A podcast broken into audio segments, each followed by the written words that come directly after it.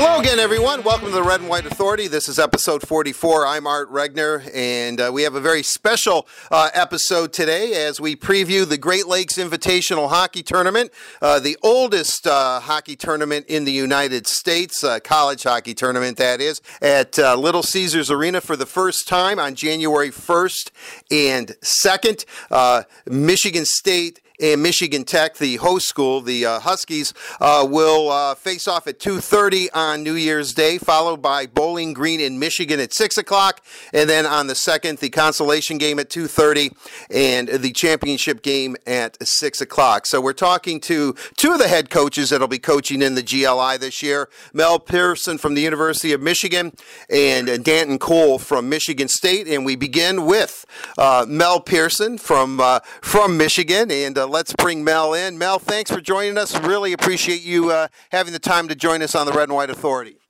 Well, thanks, Art. It's it's a pleasure to be with you, and it's uh, it's always fun to talk about the GLIs. Uh, I think this will be my 40th GLI, so I, I always get excited about the tournament and, and, this time of year.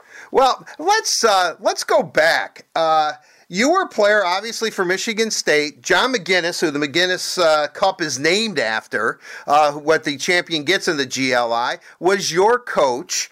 Uh, it, it's kind of weird that whole full circle thing. The way things go is because MacInnes was a player at Michigan. When you were choosing between colleges, it came down to Michigan and Michigan Tech. You uh, really fell in love, I guess, you know, and I guess that's not too strong with with the Michigan Tech campus and Coach MacInnes. You play four years for Michigan Tech. You win the GLI for four years. You score a game-winning goal against Michigan in the GLI for. Uh, uh, uh, you know, in triple overtime. I mean, I would imagine that this tournament, the GLI, must hold special significance on a personal level for you.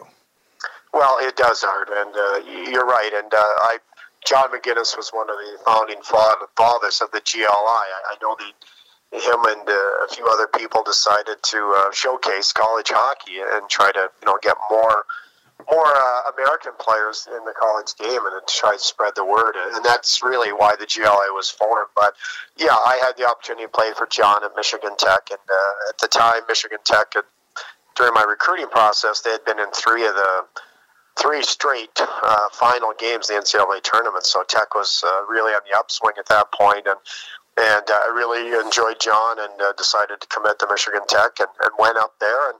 Obviously, you got a chance to play in the, the GLI with Michigan Tech, and we did win it all four years, and that's something that was uh, very special back in the day, and I really enjoyed it. And we had some great games with Michigan. Uh, and you're right. The, the one night we went into triple overtime, and after the game, we, we all decided to go out and try and find something to eat. But uh, because we went three overtimes, the game was so long, we couldn't find anything. We had to, a bunch of college kids had to order room service at the, the Renaissance Center there. And, you know, we, we didn't have a lot of money back then, but we had to pay like $20 for a hamburger for the room service. So uh, the things you remember about the tournament, it's a very special tournament. I think it's uh, without doubt the best college hockey tournament in North America, and uh, it's been really a, a springboard for a, for a lot of Michigan players that have come down to watch the tournament, and then go on to play college hockey. Well, I, what I find real interesting about it, and what we've always heard throughout the years, whether it was at Olympia, and I know one year was the outdoor Comerica Park, or Joe Louis Arena, or Little Caesars Arena, it gives these uh, young men, these college players, the opportunity to play in an NHL arena in in rink. Uh, so, and I, I, guess it can't be overemphasized that when a young man skates on, whether it was Joe Louis Arena or this coming uh, uh, Monday on New Year's Day, uh, Little Caesars Arena, it must be something that they. Uh, uh, I mean, can you? Can you tie him down a little bit there, Mel, before the Wolverines take the ice, you know, and say, "Hey, this is cool, but you know, we've got a game to play." Well, no question. I mean, even when back then, when I played, my first experience was at the Olympia, and, and you you walk in there, and, and you know, and the, the players, you know, Gordie Howe and the names, and Delvecchio, and you know, Sawchuk. You go, you know, I'm aging myself a little bit, but there's no question. You walk in and you see the banners, and you know, the home of the Detroit Red Wings, and then you know, I transitioned over to Joe Louis Arena, and uh, you know that was a brand new building, NHL building, and just you know when the Yzermans and some people are coming along, it, it, it no doubt about it, these players really look forward to having the opportunity to play in a National Hockey League building and just get a feel a taste, uh, you know, a smell of what it's like, and uh, to go in these buildings. And again, now here we are on our, third building, or my third building with Little Caesar Arena. And I know some of our players have been down there, have seen it already, but until you get down there on the ice level and on the ice, uh, you know, you don't know what it's going to be like. And I think it's going to be very special for all the players this year that get the opportunity to, to play in this year's GLI tournament. Now, Mel, I know that you've been uh, at Little Caesars Arena, and uh, uh you, you, know, and I, am kind of curious. Have you gone down onto the ice? Have you seen how it is designed to be a loud building? Uh, and your impressions of Little Caesars Arena?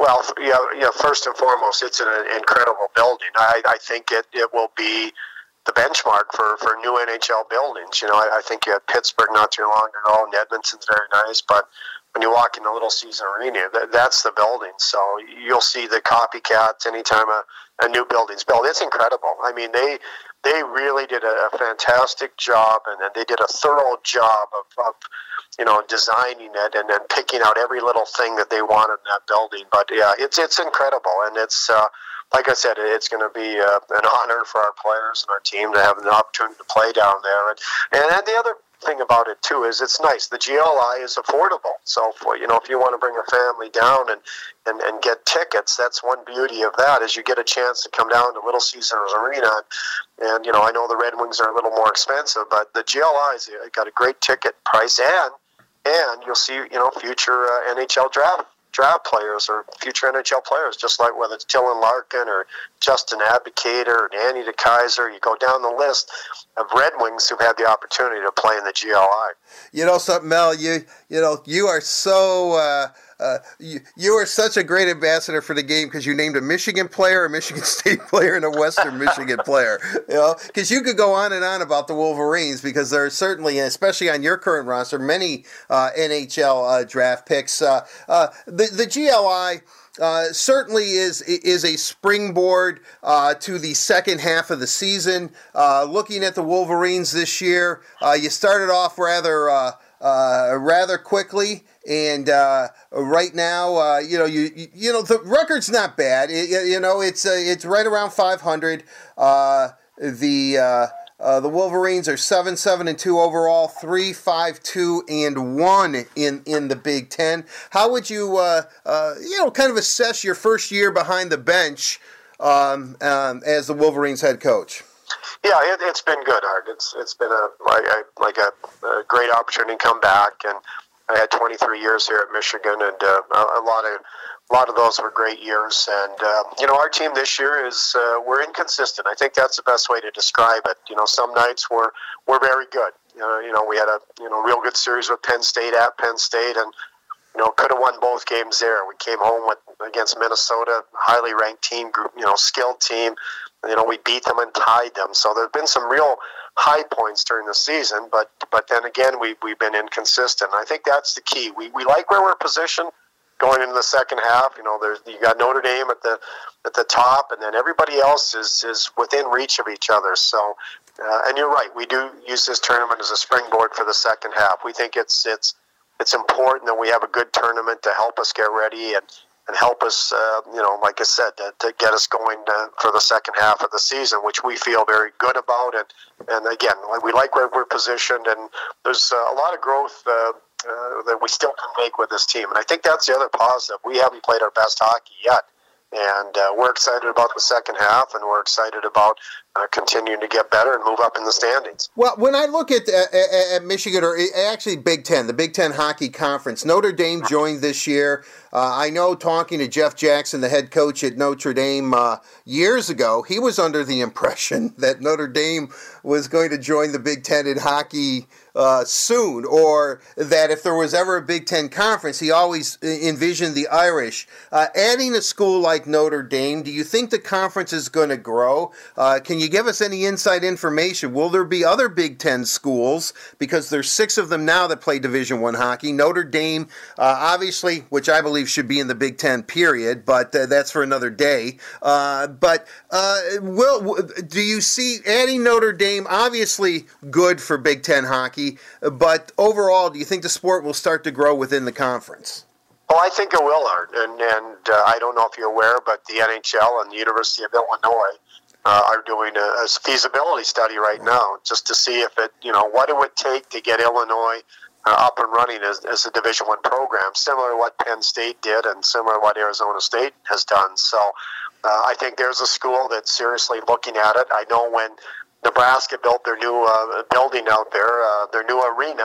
Uh, they put in the capability, uh, you know, with the the ice uh, ice plant in it. So if they ever decided to have Division One hockey, that they're they're capable of doing that. I, I, I always said Northwestern would be a, a fantastic spot, especially with the the, the explosion of youth hockey and, and with the Blackhawks success, I, I think that would be a, a, great spot. So I think you, I, I don't have any real inside knowledge. There's a lot of talk about some of these places, but I definitely think you'll see expansion of college hockey, whether it's in you know five years, you know ten years, you know wherever that might be. I think there's some great opportunities there uh, for some of these schools that Big Big Ten hockey. Well, you know, you're reading my mind because for years when he was commissioner of the CCHA, Tom Anastos, I would always say the one school that seems to make the most sense, and I can't believe they don't have a Division One program because they have a lot of you know big time alums, uh, alumnus there is uh, is Northwestern, uh, right. simply because all the Ivy League schools are pretty much Division One hockey, and you would think that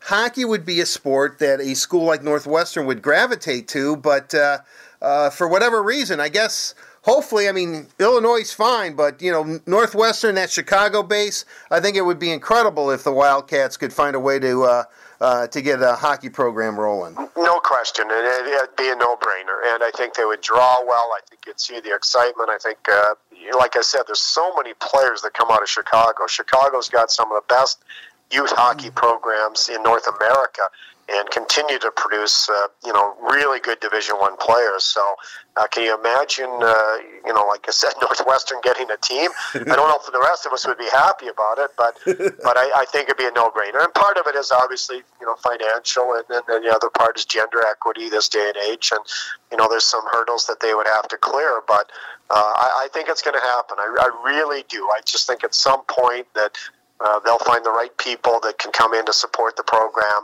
and get that off and running. Uh, you said that the GLI, formed by one of your the founding fathers, was John MacInnes, the head coach at Michigan Tech, uh, Tech was to advance hockey in the United States. Mm-hmm. Well, there has been a hockey explosion. You just said Arizona State is a Division One hockey program. Uh, the evolution of the game in the United States, which is important for hockey, um, from where you began as a player to where it is today, Mal, could you ever envision the growth spurt that this sport has had in, in the United States? You know what? Uh, that, that's a great question, and, and probably not. You know, it, it's you know. Uh, as we watch the World Junior Tournament that is going to unfold here in the next few days, you know, the Americans are favored to win again, you know, and that's that's been Canada's tournament forever. And uh, you know, there's some top European teams, but uh, and I believe there's 19 U.S. college players on that team, and from a lot of different colleges. Yeah, Penn State didn't real, you know, they didn't have a Division One program six years ago, and you know, they made the NCAA tournament last year, and Quinnipiac was at a Frozen Four out east, and and I'd never heard of Quinnipiac, but here's a team that's you know getting to the Frozen Four, so there's no doubt about it. I mean, it, it's exploded, and, and part of that growth is due to uh, you know the expansion of NHL teams into places like Dallas and into Phoenix and into Southern California that uh, you know, once those pro teams got there, you, you saw the, the amateur hockey really take off, and, and even in Colorado with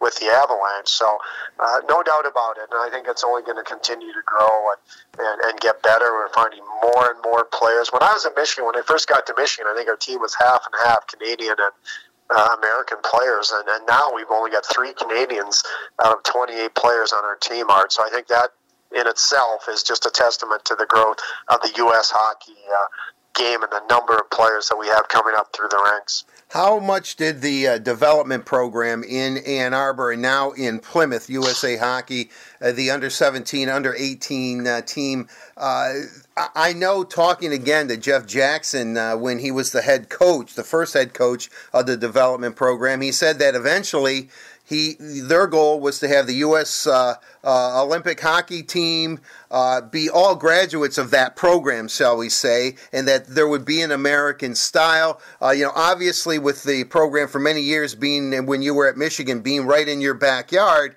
uh, I guess it was essential to get that program started. I know it was rocky there in the beginning, but right now uh, I think they're seeing the fruits of uh, of the labor, shall we say, uh, in USA Hockey because the development program has turned out some some high end talent. Well, they have, and, and Dylan Larkin is, uh, you know, prime example of that. That plays with the Red Wings, and uh, we have a number of players uh, Michigan. I think we've had more development players than any other program come to the University of Michigan. So, uh, I guess we benefit from that program as much as anybody. But there's no question what it's done is is helped to set the seed for the World Junior Tournament, which you know the U.S. team has done exceptionally well uh, the last few years, and, and, most of the players on that team come out of that program, and, and obviously that a, a, number of those players will go on to play in the National Hockey League, and and from there obviously become uh, Olympians. So there's there's no no doubt about it. That, that's one of the reasons why college hockey and uh, and uh, U.S. hockey is, is really grown, and and that's the beauty uh, again of a, a, thing like the GLI, and that's why it was started to, to again put more emphasis on, on Americans and uh, U.S. hockey and, college hockey, and, and the GLI is maybe you know was one of those programs way back at the start that that helped start this whole explosion. Well, when you, you brought up the uh, World Junior Tournament that's being played in Buffalo from the 26th of December through January 5th, and as usual, this is something that uh, Michigan is used to this time of year. Uh, some of your better young players uh, because you have to be 20 and under uh, to, to play in the World Juniors, uh, uh, represent their country, whether it be. Uh, uh, if, if the, you know Carl Hagelin or something maybe represented Sweden, I can't remember. Or but you have three players right now defenseman, freshman defenseman Quinn Hughes, who's uh, uh, an all-class, uh, world-class talent. Sophomore forward Will Lockwood, and freshman forward Josh Norris, who was drafted uh, by the uh, uh, San Jose Sharks in the first round last year, are all gone representing Team USA. I would say that most teams would maybe not be able to absorb losing three high-end players, yet this happens virtually every year to Michigan this time of year. Uh, you do lose some players, yet uh, the Wolverines seem to maintain simply because they've won the most GLI titles with 17. Well, no question. And uh, I, I, think one year, the most that I, I, was an assistant here for 23 years, I think one year we had five guys uh, gone between the uh, Canadian team and the U.S. team, and uh, we were fortunate to be able to win the GLI. And that's what we told our team this year. You know, our staff fully expects our team to uh, be the GLI champions, and, and that's that's we have the players to do that. We have the players in our locker room, even though we're we're missing three outstanding players and young men that are very important to our team, but it, gives the uh, the other players in our locker room an opportunity to step up and maybe play in some roles that they, they haven't had the opportunity to. But no question, we're, we're used to this every year. I remember one year we had uh, uh, Donnie Stone was here, and Donnie Stone was wow. a Detroit kid, and uh, he had to play defense. Uh, I think Donnie and another forward, we had to move back on defense, and uh, somehow we got through it, and we won. We won it that year too. So, yeah, it, it's not unfamiliar to us here at Michigan. Uh, those are the type of players we recruit, and we'll continue to recruit high-end players that will have the opportunity to represent their country in the World Junior Tournament. We're we're happy for those guys and excited, and uh, uh, I told them I, uh, as much as I miss them, I'm glad I'm not going to see their faces for a couple of weeks. But we wish those guys all the best. But yeah, it's a, and that's what makes this tournament, you know, special and unique. You never know who what you're going to have. Uh, especially at Michigan here, and uh, we'll just make the best of it and uh, look forward to uh, playing some solid hockey down at uh, Little Caesars Arena.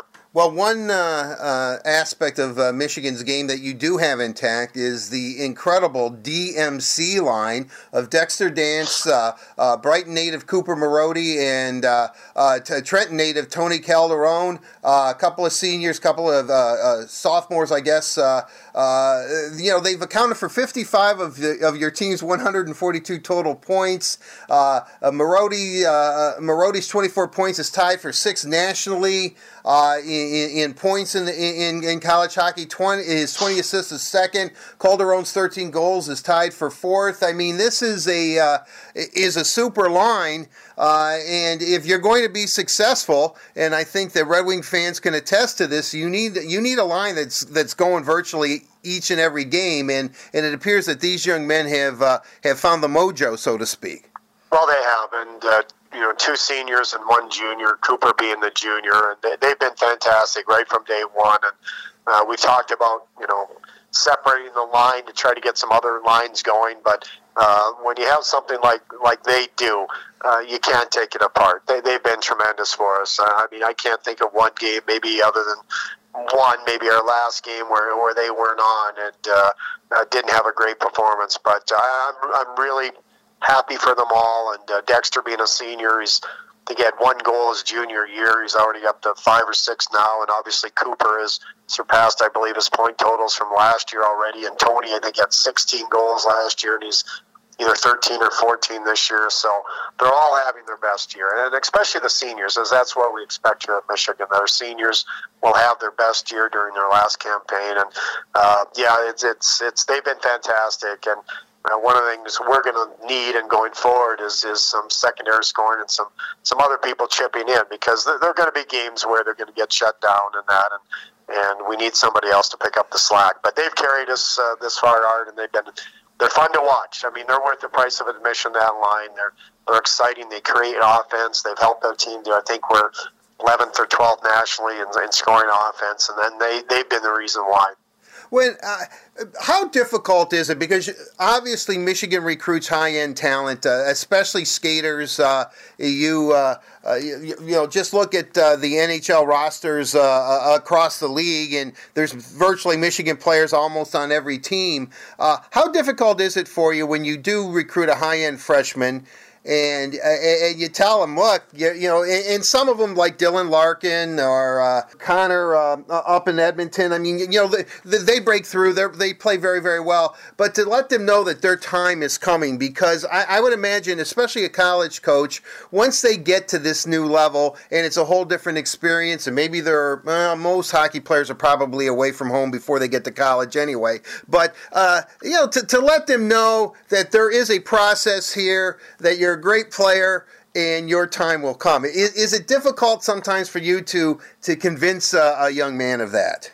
Well, it is, and you know, when we don't want to stand in the way of their dreams of playing at the highest level and playing in the National Hockey League, which uh, you know is a great experience and it can be a great lifestyle. And the, the biggest thing with us is we just want to try to help them understand uh, everything that goes along with it. You know, it's it's just because you sign a contract doesn't mean you're going to be in the NHL. You know, and Kyle Connor, who's a great player, right. dealt with some of that last year, being up and down. Uh, you know, between you know Winnipeg and, uh, and their farm team in the American Hockey League, and this year he's made a tremendous uh, leap, and he's got 11 goals now and having a great career. But we just want to, we're, we're here as a resource for them to try to help them understand what it takes to, to compete at the next level and, and have success there and, and to stay there. You just don't want to be up there and then down. But uh, yeah, we've we've got as many players as anybody playing in the National Hockey League this year, and we have been for a number of years, and and we're we're we're thrilled and we're excited about those guys who go on and play at the highest level. But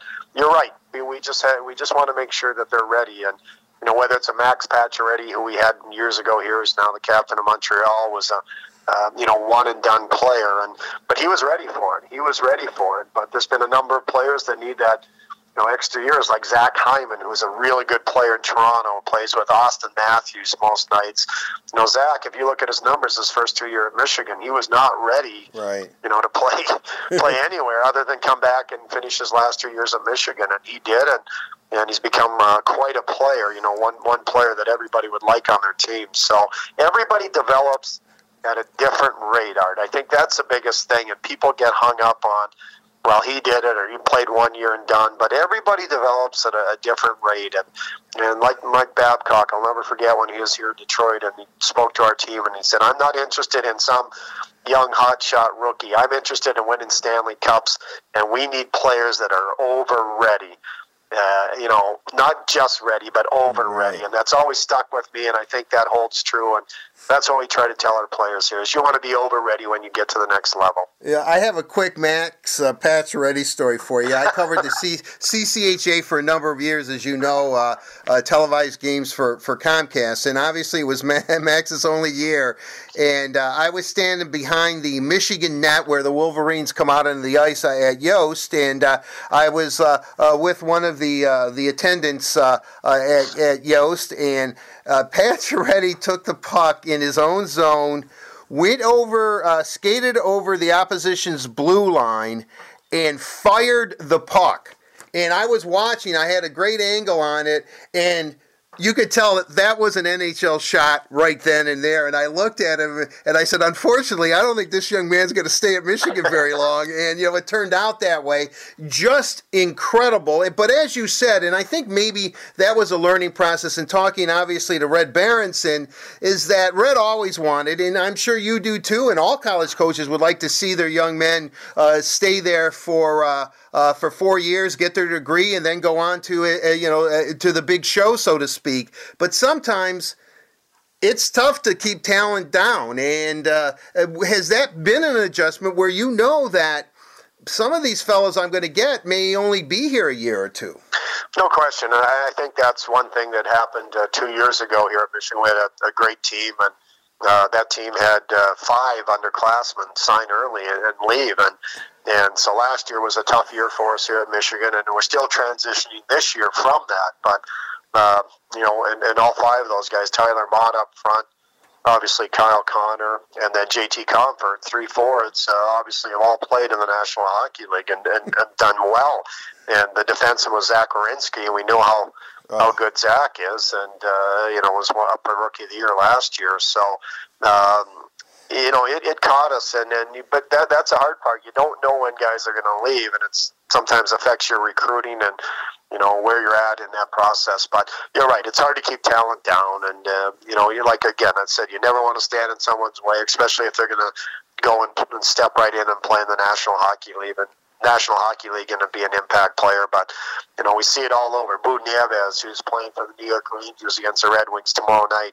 You know, Boo was a four-year guy, and then you'll see on on uh, the 31st, Carl Hagelin was a four-year guy here at Michigan for Pittsburgh. Uh, has won, I believe, three Stanley Cups now. And Matt Hunwick, uh, on a defenseman, he's he's on that Pittsburgh team. He stayed here four years, so you never know. Like I said, everybody develops at a different rate. And when you're ready and your time comes, as Coach Berenson always said, we'll, we'll drive to the airport. So, uh, but we're in the business of, you know, in education, and we want to see our players, even if they do leave early, we try and encourage them to come back and, and finish their degrees. And we have a great program here at Michigan for that. But uh, at the same time, we always want to uh, support them in, in, like I said, living their dream of playing at the highest level in National Hockey League. Uh, I, I, want to go back and focus in on uh, on your first round game against uh, the Bowling Green Falcons, yeah. the first non-Michigan team that has played uh, in the GLI since 2011. But before we do that, and uh, one of the things, and, and I, I do not like to, and I think a lot of people in my business do not like to talk or criticize college athletes. You know, they're in school, they're young men. Uh, goaltending this year for the Wolverines has been, I would say, an adventure. Uh, you know, uh, again, you talked about inconsistency um, with, uh, and I think uh, with, with, with Hayden, is it Lavange? Lavigne. Lavigne. Oh wow, yep. Lavigne. That's I, am making it way too complicated here. Yes, you are. Lavigne. Lavigne. Yeah, Lavigne and, and LaFontaine are two goalies, and yeah, they, they're only sophomores this year, so they were young players last year here at Michigan and uh, had, had, had decent years as freshmen. But uh, uh, this year they've been called upon to, to step up and play, and, and we're still waiting for one of them to uh, to take the net, so to speak, to be the guy. And and they've both been good, really good some nights, and they've both been uh, so-so some nights. And then they're just like our team and, and inconsistent. And until we get more consistent with our goaltending and uh, and helping them back there, then uh, we're going to continue to have our struggles from night to night. But both are very capable of, of winning a game. Lavigne shut out Michigan State here. Uh, uh, I guess one of our last games played extremely well, and LaFontaine had only one win last year as a goaltender. He's got four already, so he's making progress. We like both of them. We, we both think they're outstanding or have the capabilities to be outstanding goalies, but part of that is being consistent and doing it on an every night basis. And until we get to that point, uh, you never know. You're right. It could be an adventure every night in the net. Well, when you look at it too, I mean, you know, obviously when when I looked at the stats and you know I knew that we were obviously going to talk and, and, preview the GLI. Um, both of them have you've used them equally, and you know, I mean, that just speaks to anybody who can look at those stats and says, you right. know, Mel's got an open competition in net right now. Well, we do, and that's what we're hoping. We're hoping here in the second half that one of these guys uh, puts it together, and they're both capable of it. But one of them needs to put it together and then take the job, and uh, that makes things a lot easier for us too. But uh, if we got two guys who are playing great, we'll play them both. But uh, if one guy, you know, takes charge, something like Marty Turco did, or Steve Shields, or you know, a number of goals we had, then great. And then, you know, we'll, we'll ride that guy. So uh, we still have a competition going on, and, and, we're still waiting for one of those guys to step up and take the job.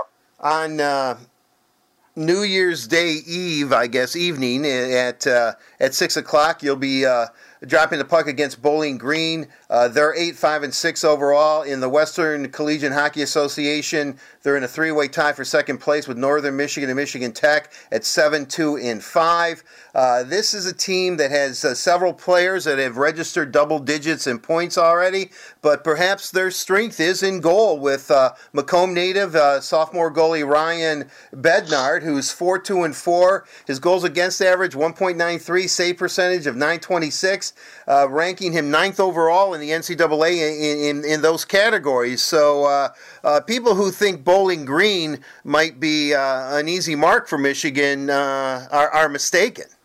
Well, they are, and they're a well-coached team. They play hard. They play physical.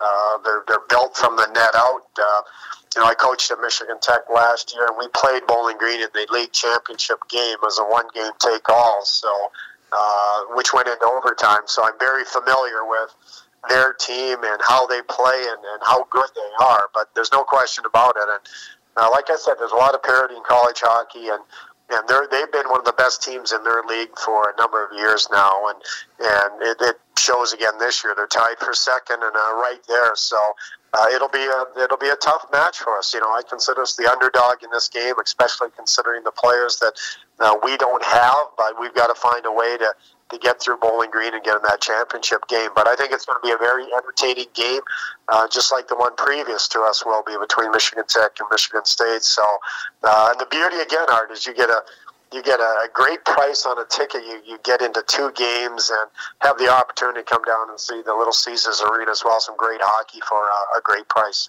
You played for Coach MacInnes. You're playing for the MacInnes Cup. Uh, even though you've coached in the GLI when you were at Michigan Tech and as a player at Michigan Tech and then as an assistant at 23 years for Michigan, as you said, I believe this uh, it's uh, only it's the 54th event and you've been involved in 40 of them. Uh, but is there a moment where Mel Pearson will uh, be behind the Michigan bench? And uh, you know take in the atmosphere at uh, Little Caesars Arena and be somewhat reflective. Think of Coach MacInnes, think of your life, and and just say, hey, you know, Mel Pearson's had a pretty good run here. well, I've been very fortunate. Yeah, I've been, and and you know, you're surrounded by great people. I, I was had great coaching in college. Uh, obviously, at Michigan, we had great players so when I was an assistant, and I got great head coach. And uh, I was fortunate. I think I've won 18 GLI championships in the 40 years, so I, I got to try and get a couple more in there. But uh, it's just the people, the people. And you're right. I think when you when I walk in, the you know, uh, coming up here this week, when I walk into the building, there'll be a lot of flashbacks and a lot of memories and a lot of people you run into that uh, have been great, and then help make those memories. It's it's the people are like yourself and and all the people you, that you've met and run into that uh, familiar faces that you enjoy seeing. And hockey's got a lot of great people, and and I think that's the strength of our game, not only at the collegiate level but at the National Hockey League level. It's the people that that make up the game, and and uh, that that's my reward. I think it's just being able and being associated with so many good people, and and uh, you know from the Ilitch family all the way down to such a, a great tournament uh, in Detroit. So I'm really looking forward to my my 40th this year, and uh, I hope I got a few more left in me. Yeah, I'm sure you do, Mel. You know, uh, uh, I, I, guess they used to say this right back at you. I feel the, the exact same way. We've been friends for a long, long time. Uh, you've uh, you, you know you've always treated me uh, well and have put up with my shenanigans. So I, I am very appreciative of that. And thanks for joining us on the Red White Authority. As I've told Red for many many years.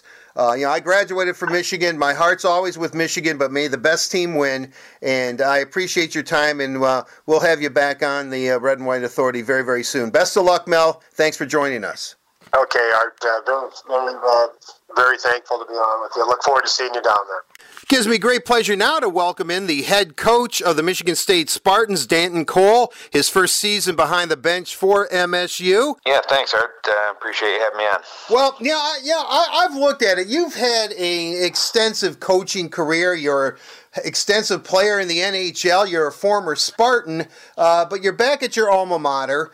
Uh, I know that you were part of the development program. We'll get into that a little bit. But what is it like to be back at Michigan State? You wore the green and white, as I said, uh, to be uh, the bench boss, as they say, uh, coaching uh, the Spartans. You know, it's uh, it's been an awful lot of fun, and uh, um, you know, you're right. Coming back and uh, the the place where you know I, I played college, and I grew up around here. My my dad was a professor at Michigan State, so you know I was on the campus, you know, really my whole life until uh, you know after my senior year, then took off. And uh, coming back's been outstanding, and just you know, there's a lot of changes on campus, but uh, you know, I'd say the one thing that's that's really uh, consistent and hasn't really changed much is the uh, the quality of people people and, and just in the athletic department and the hockey team and you know everyone around campus it's uh it's an outstanding place to be and it's a great challenge and uh doing it with great people is a lot of fun. Well, you, uh, you know, you, you were born in Pontiac, but you were raised in Lansing, as you said. Your father's uh, was professor at Michigan State University. Um, were you part of that generation of hockey players that was influenced by the Miracle on Ice, or were you already playing hockey when the U.S.A. Uh, Olympic team won the gold medal? Well, well, well, both. Uh, I was was definitely influenced by it, and uh, one of my uh, but already playing, I guess, you know, by that time. But one of my dad's uh, doctoral students was was living out at Lake George and worked the Olympics, and uh, so he and my dad and I went out and stayed with him, and, and we got to go to a bunch of games. And I probably, I think the first three games we saw the U.S. team play. I didn't see the gold medal game; I was back home by then. But uh, you know, kind of was out there, and then and then coming back and and seeing them win it. Uh, you know, I think that influenced a lot of us uh, uh, that were of that age, and and you know that really was when you know college guys started getting a chance in the NHL. You know the the guys coming off of that team, and I think you know it was really when you know you looked at it and you said, hey, if I play college hockey, uh, you know I can I can have a chance to to you know maybe play an Olympic team. That's you know at that point that's what everybody wanted to do, and um, and it wasn't a barrier to entry to playing in the NHL either. So you know those guys turned a lot of uh, uh, things around for USA Hockey and, and opened a lot of eyes and and uh, you know created a lot of you know a lot of dreams for for a lot of young young men and women at the time. One of the things about the GLI, it's the oldest uh, college hockey tournament in the country, and why John MacInnes and uh, the powers that be back then decided to to begin the GLI was to expand the game into the United States to get more Americans uh, I- involved. Uh, that certainly seems to be uh, the case, obviously. Well, hockey, and very much an international game now, but uh, you were at the development program as a coach, uh, and I, am I've, I've, got on, I, have got to be honest with you, Dan, right now with the sound down, I have Russia and, uh, or the Czech Republic and Sweden playing in the, in the World Junior Tournament. I want to see, obviously, Rasmus Dahlin, the uh, consensus number one pick, the fine defenseman for Sweden. But my point is, is that you have seen the evolution of this sport. Uh, almost from its infancy, really, as far as it growing in the United States. Yeah, it's it's been fun to see, and I, you know, I, I think while you're playing, and you know, and you know, we are all in a lot of different situations. And I was, you know, I went down to Tampa when they were an expansion team, and you see how you know hockey has grown down there, and then through Texas, and you know, with you know, and I was around playing in Winnipeg, I guess, when Gretzky was traded to California, uh, L.A.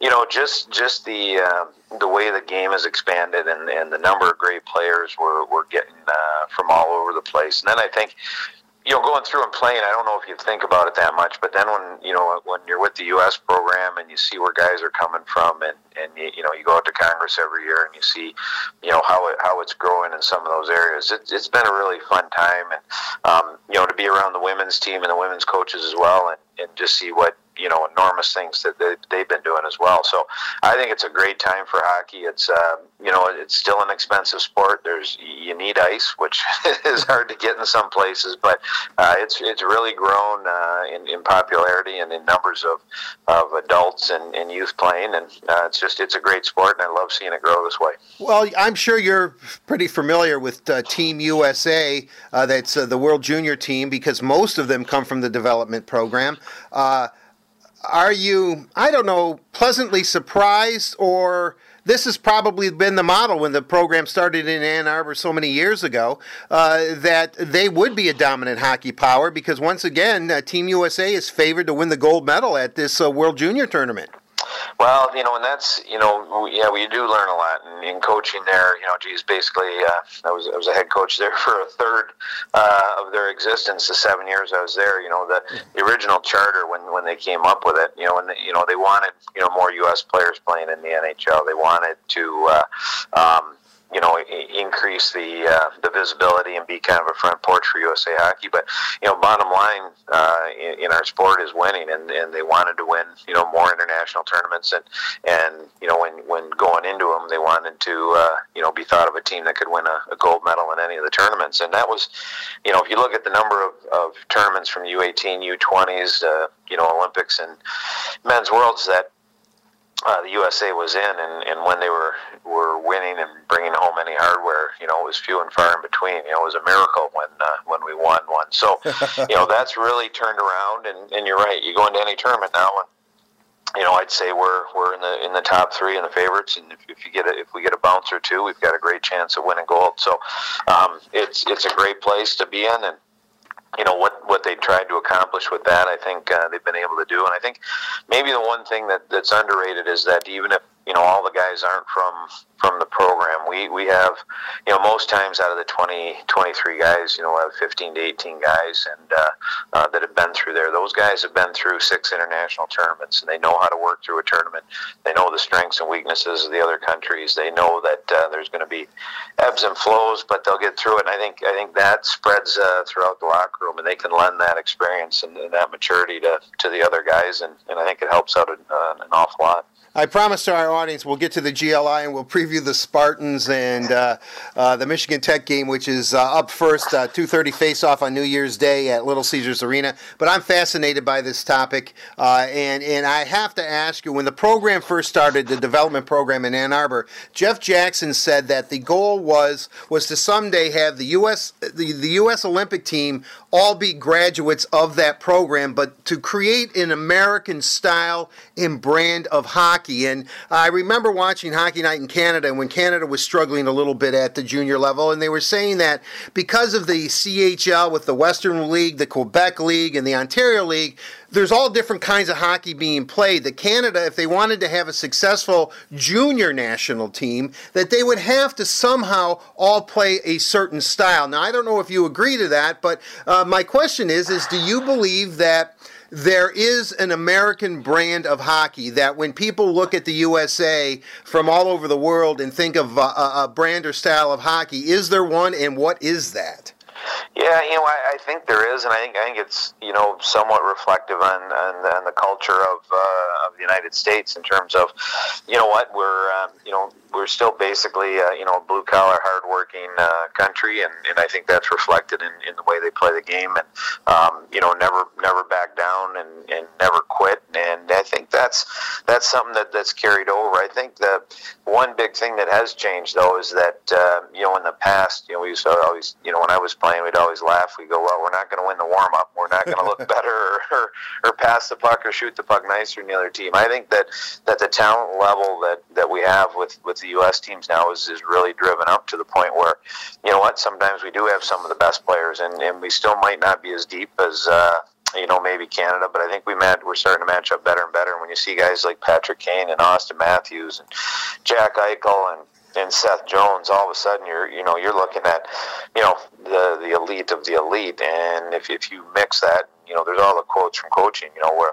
you know if uh, you know uh, hard work will beat talent, if talent doesn't work hard, well the the the the under part of that is that if, if talent works really hard, it's really hard to beat, and and, and we're getting to that point, and and uh, I think that's that's a good thing to mix in, and but I don't think we want to lose that that hard work and that American determinism, and, and I think those are those are things when you when you put them all together, you've got a pretty good hockey team. Well, I, I think it couldn't work out. I, I was at the uh, uh, the um, summer showcase uh, we had four of the world teams there Finland, Sweden, the United States, and Canada.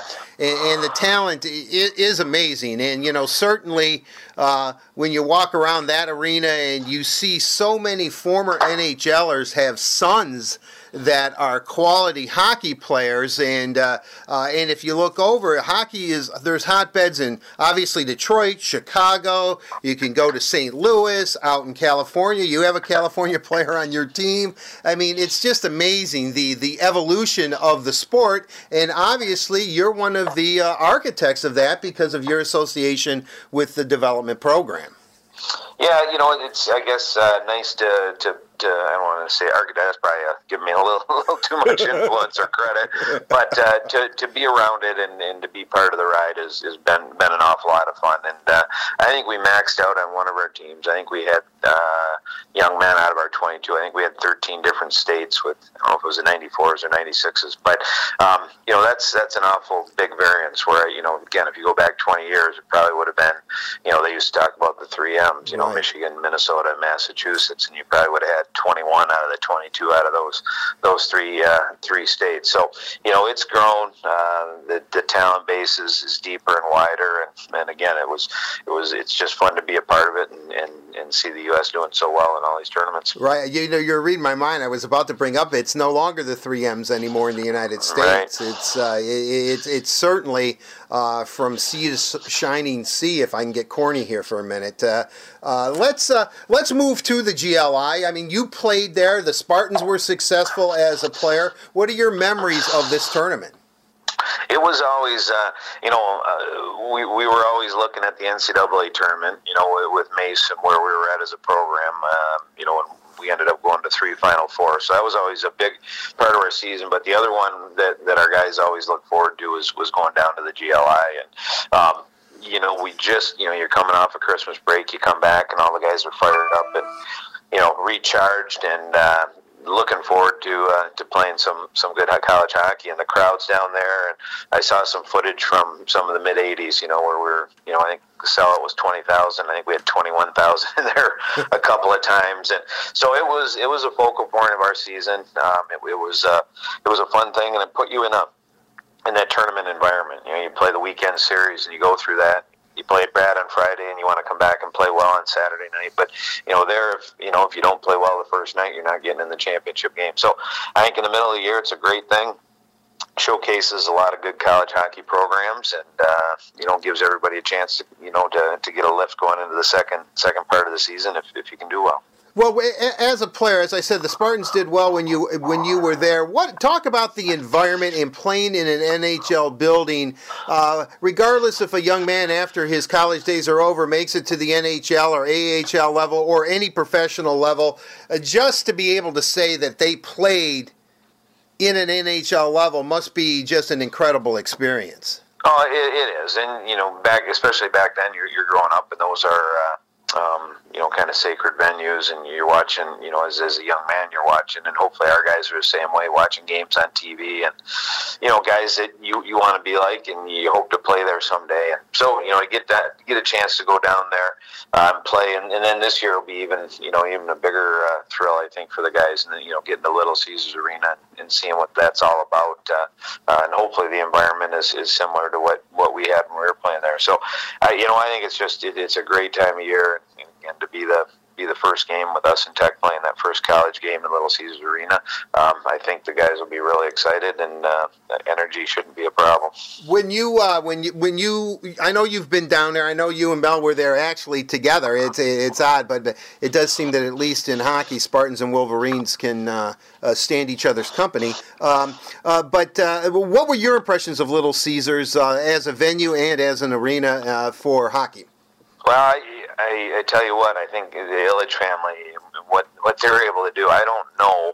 Um, what they forgot. I'm sure there's something, but I, I sure couldn't see it. I mean, it just seems like everything was so, you know, well planned out. I've, I've been all over the arena on, on the tour, and then watching the game. We are in several spots. There's no, you know, there's no bad seats. Uh, there's, you know, the television, and food, and you know, ease of entry and getting around. And I, I tell you what, it's just, it's just a great hockey arena, and you can tell that, you know, when they built it, that's what they had in mind. They wanted something where, where the sight lines and and everything worked well for the fans, and uh, you know, just just a great great celebration of hockey. So I, I love the rink, and uh, uh, like I said, they, they may have forgot something, but it's, it's lost on me, and give them a lot of credit for for everything they've done in Detroit, and, and this uh, this is a, a, fantastic venue. When you uh, when, when you're in the room on uh, um, on Monday, I guess it is, January 1st, just before the Spartans take the ice against Michigan Tech in the first, as you just said, the first college hockey game ever at uh, Little Caesars Arena.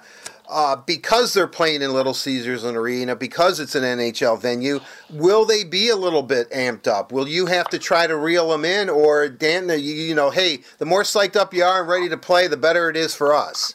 Yeah, no, I, I hope they're I hope they're amped up. It's it's always uh, it's always easier to calm them down a little bit than, than trying to get them going. And uh, uh, you know, as, as coaches, you're around it. That that excitement, that energy, that's uh, you know, that's always the bar you got to get over. And if you don't bring that, if you you know, as a coach, have to coach uh, energy or excitement, it's uh, uh, it's a tough battle. So no, I'm I'm hoping they're really fired up. I, I hope they're excited to get out in front of the fans and.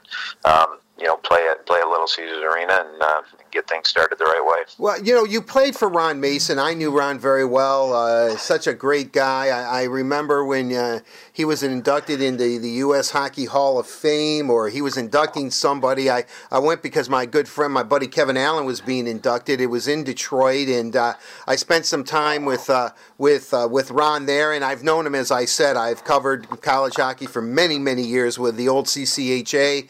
Um, just a wonderful person. Uh, you know, certainly gone too soon, passed suddenly. Uh, but your reflections on playing for one of the greatest college hockey coaches, one of the greatest college hockey coaches of all time. No, it was you know it, you know you're 18 to 22, you know in that range, and you know really, you know that's an important time for a young man, and, and to be be able to be around someone you know like Coach Mason, and you know just how he prepared us. Um, I, I think looking back, the best. Uh, you know the, the, the tribute that, that we always pay him when, when we get together and the guys always talk and you know invariably we talk about Mace. You know was just how prepared and, and how professional we were um, going into pro camps. And when we left you know Michigan State I think you know whether we were great hockey players or good or you know just average um, when whatever level we moved on to next, like we, we were ready to play and prepared. And I think all of us felt that when we got to camps that, you know, guys that were similar ages to us or similar experience, we just felt like, you know, we were, we were way more prepared to play the pro hockey game, uh, both mentally and, and physically. And that's, that was a credit to, to, to Coach Mason. And, uh, you know, he was, uh, um, you know, he's just one of those guys that's, uh, you know, the, the classic coach, and and uh, you, know, you put him up there with the greats. He, you know, he was good at the the mental part of it. And he was good at uh, getting you physically to play. He was he was good at giving you a, a pat when you needed it, and uh, and giving you a kick when you needed it as well. And, and he was just when you look at guys, you know, like Scotty Bowman and, and, guys like that, and Belichick, and guys that just continually win and continue to get the best out of their players and, and, and push the right buttons. You know, he was he was just a master at it, and uh, you know, you you you, you felt uh, when you were around him that you had a chance to win every game you played. And you know, as a coach, that's something that that I want my guys to feel, whether we're favored or you know, or we're not favored by by a bunch. We feel that that uh, you know, as a staff, we give them a chance to win every hockey game. And um, you know, you, you learned a lot from him, and uh, I wish I wish he was around to see some of this. You know, yeah, we uh, I miss I miss him as well. Yeah, I think we all do. I I have a quick Ron Mason story. I I was covering the CCHA for Comcast, and I was the rinkside reporter, and in between periods, I would have to talk to the head coaches. And with Ron and Red Berenson, it was a crapshoot whether or not they would talk to you. And so the game happened to be at Munn, and I don't know, it's in between the first or second or second and third period, and I have to talk to Coach Mason. So I go into the Spartan room, and if you're familiar with Munn, and I know you are, it uh, or at least back then, um, it's not big quarters, but it's kind of intimate, and there's this hallway that leads to the head coach's office. And I walk in, I said, I'm supposed to talk to Coach Mason, and one of the assistants or even one of the players might have said, Hey, you know, he's in his office. So I walk in his office, Danton, and he's behind his desk. And I can tell because I've covered a lot of, you know, coaches, and, uh, you know, I get, you know, when you do this, you get a feel for, you know, human nature, shall we say. And I knew he was livid.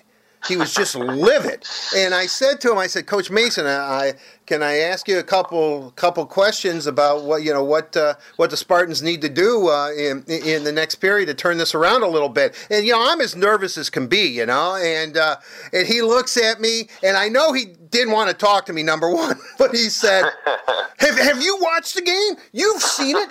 What would you tell him? Because I'm certainly not getting through to him." And he started to laugh a little bit, and you know, and we both kind of laughed. You know, I asked him a couple questions. He answered it, but the one, and I've covered some really from Coach Mason to to uh, to, to Red, uh, to uh, certainly Scotty Bowman, Bo Schembechler, uh, you know, occasionally Tom Izzo. I mean, some really really heavy hitters. Chuck Daly. I can go on and on. I'm not. I don't mean to name drop with you, Danton, but the one thing that I have noticed in each and every one of them is it, it almost a competitiveness and an intensity that is hard to describe.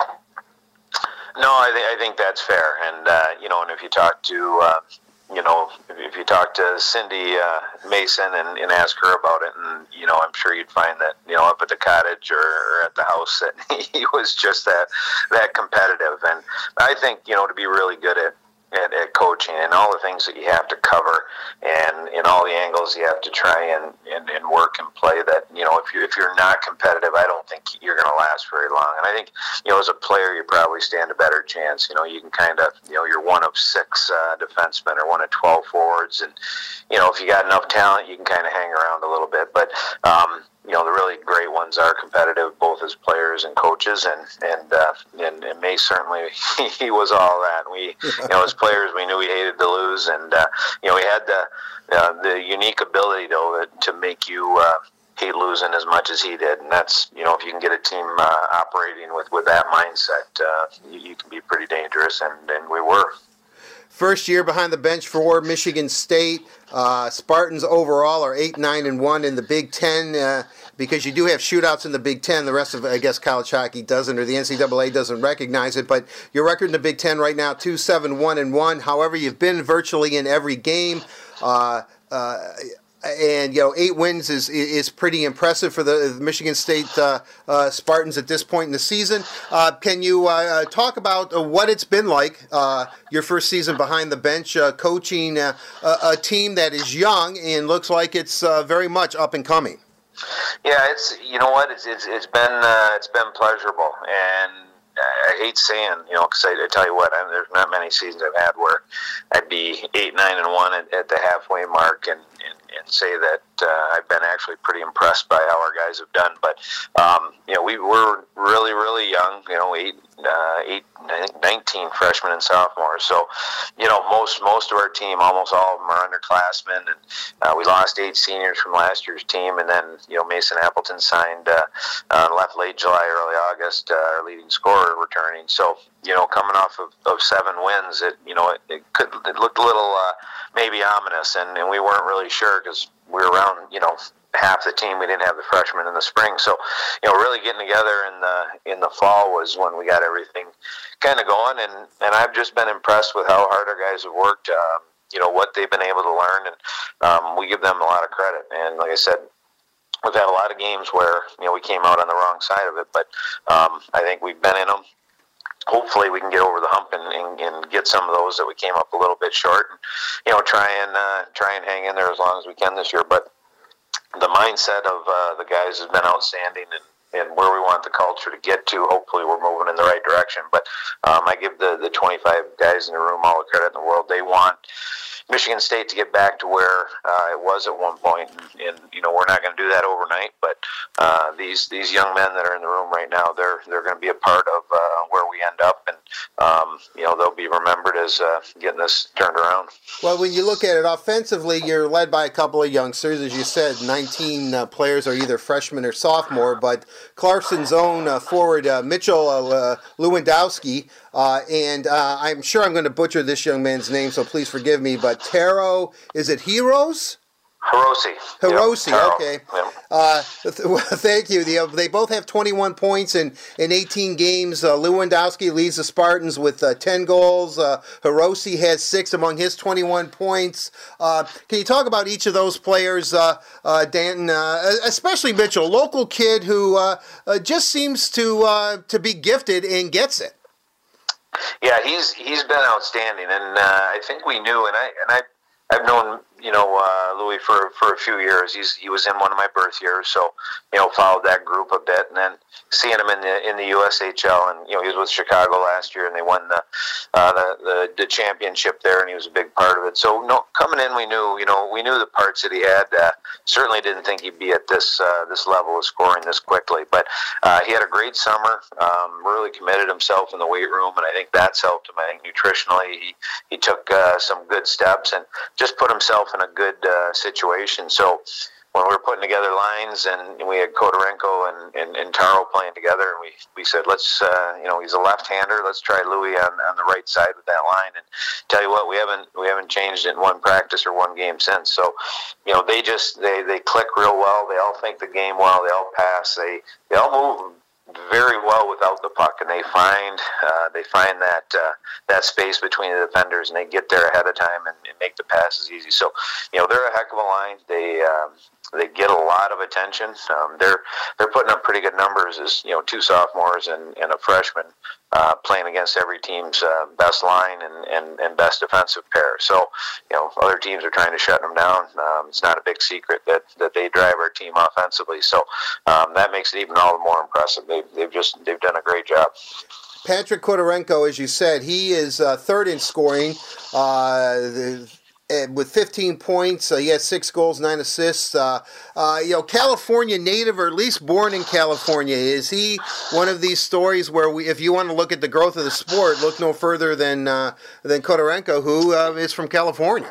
Right, right, yeah, from you know out in the Bay Area and, and played out there, and then you know two years before coming to the program, uh, he came out and, and, and played in the Detroit area. So uh, you know, kind of made the move out here to, to bump it up. And the nice, I guess, the nice part about it is he got a younger brother now that's 12, and um, you know, hopefully he can stay out there and play. I think the leagues have, uh, you know, grown and, and gotten better, and um, you know, that's one of the benefits. Because I, I, I'm one of the guys that hates seeing kids have to leave too early. You know, you're gonna have to leave home at some point, but um, certainly when they're 12 and 13, leaving to play hockey, that's that's a tough thing. But um, yeah, it's uh, Patrick's a good story. He's uh, um, played for me with the U.S. team, did a great job for us there uh, with the 98 group. He's, he's a really strong uh, young man. He's got terrific hands and a good, real good feel for the game. And I think everything's kind of coming together for him. And he's, he's learning how fast he has to play and how strong he has to play. And um, he's creating a lot of space for him. So he, he does a great job with that line. He's, he's big enough and strong enough that,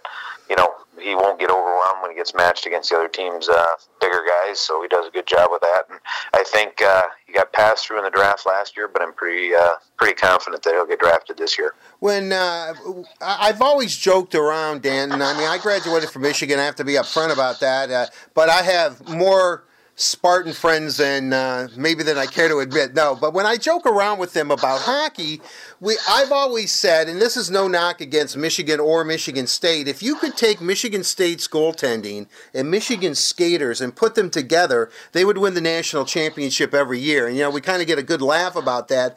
But uh, MSU has had some great goaltenders over the years, and it appears right now, uh, Northville sophomore uh, John, is it Lethemon? Yeah, John Lethemon, yes. Yeah, he's eight seven and one. His goals against is two point two eight. Save percentage is is nine eighteen. I mean, this young man has uh, has been very very good, rock solid in net for you. Yeah, he, he's been outstanding, and um, you know he and Ed uh, last year, you know, split the duty, and Ed probably got the majority of it. Um, and, and you know it's tough. You come in as a freshman and on a team that's struggling a bit, and uh, you know your numbers aren't great, but you know he's bounced back. I think he had a really good summer, uh, great fall. I think uh, mentally he's done a good job. He's he's very calm back there. So um, we've been real impressed with him, and you know he's he's he's like the rest of us. He's had his off nights, but he's always bounced back the next day, and I think our guys have confidence in him. And and that's a heck of a thing because uh, you know goalie's a pretty influential position, and if he can give that confidence and spread that to the team, everybody plays a little bit better. And, and you know, on the opposite side, if, you think every shot's going to go in, you tighten up and you feel like you can't make a mistake. So. John's given us an awful lot of, uh, uh, you know, a little bit of swagger, and especially with the young guys, it allows them to play and, uh, you know, not be quite as tight. When you look at uh, your opponent, Michigan Tech, uh, they also have a first year coach because Mel took the Michigan job, uh, Joe uh, Shawhan, and uh, they're 9 7 and 5 overall. In the WCHA, they're 7 6 and 5. Uh, they score a lot of goals. They have a lot of guys that are in double digits in points. Uh, eight, eight, Huskies have 11 or more points. if you look at this tournament, Danton, every team seems to be right around 500, a little bit over, and it, it really seems to be uh, parity supreme and that Michigan Tech and Michigan State, that game, uh, first game ever at the Little Caesars Arena, as we've said a few times now, uh, 2:30 face-off. Uh, that should be quite a contest. It, it will be, and uh, you know we've played.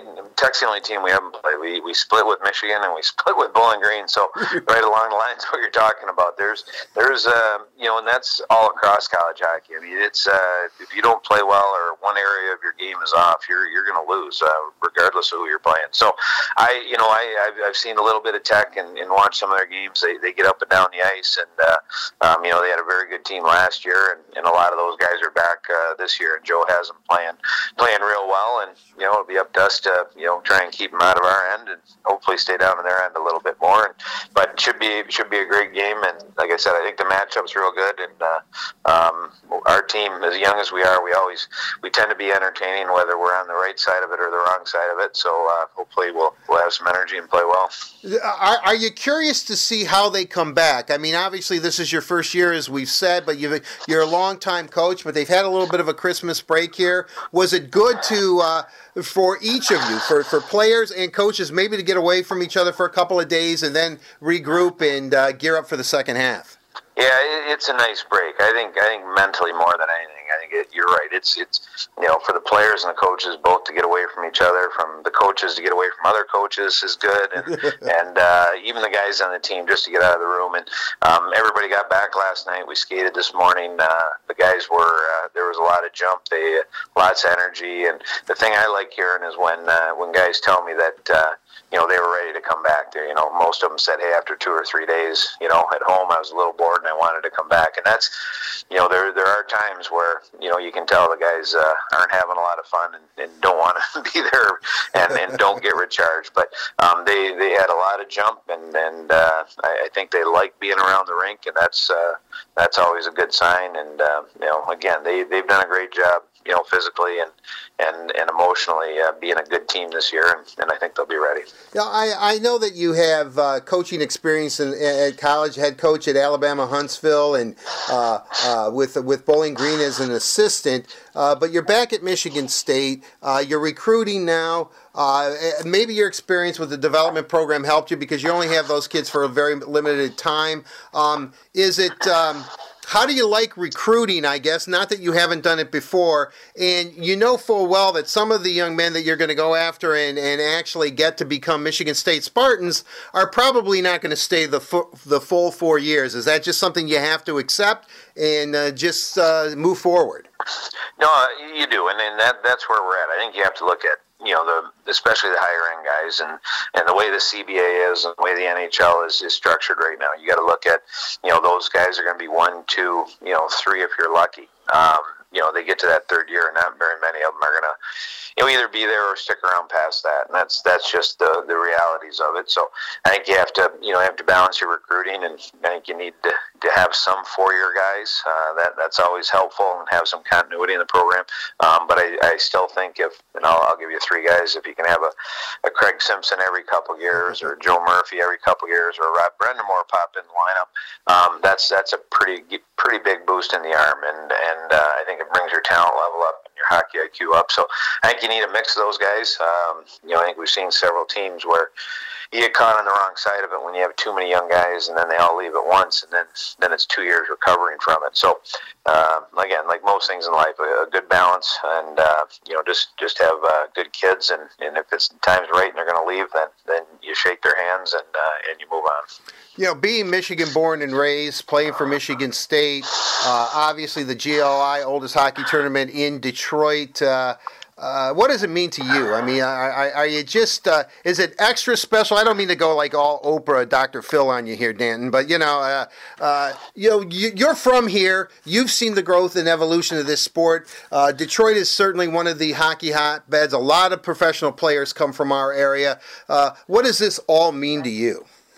Well, it's you know uh, everything we've kind of gone through this year, uh, and and we will go through for the next uh, few years is has, has has just been you know it, it it's a special uh, kind of thing, and the mission we're on, like I said several times, is to is to get our program back to where uh, uh, we we think it should be, and, and and how we remember it. So there's an awful lot of work to be done, and you can look back at, at certain times, and you know, we had Ron Scott in uh, talking to our guys earlier this year, and you know, he talked about the first uh, CCHA championship that that we had won. I think it was in '83, and they won in overtime over Bowling Green, and you know, he had just stopped Brian Hills on a on a penalty shot, and they won a, you know a couple minutes later, and you know, there there's certain moments in in programs, and uh, you know, we're we're hoping that uh, you know Great Lakes is, is one of those moments that um, you know where you get over that hump, or you have that win that you can look back on. Uh, um, sometimes when things aren't going quite as well, so you know there, there's a lot of things that you hit during the season, and uh, you know this is one that's been circled, and certainly hope our guys rise to the occasion, and uh, um, you know if, if you can look back on it, and maybe 30 years from now. Um, you know, one of these guys comes back and talks to Michigan State hockey team in the locker room and says, "Hey, this is you know what we we did this and came back this year and you know won the GLI and that that really kind of got things started. Uh, you know, for hopefully another." Uh, 30 year reign of terror like uh, Coach Mason had. And, uh, um, but they all have to start somewhere. And uh, you know what the hell? Let's uh, let let's start it at, at the GLI this year. All right, Dan Cole, head hockey coach at Michigan State University. Thanks for joining us on the Red and White Authority. Really appreciate it. Best of luck to you and the Spartans, and look forward to uh, talking to you again very soon. Thanks, Danton. All right, thanks, Art.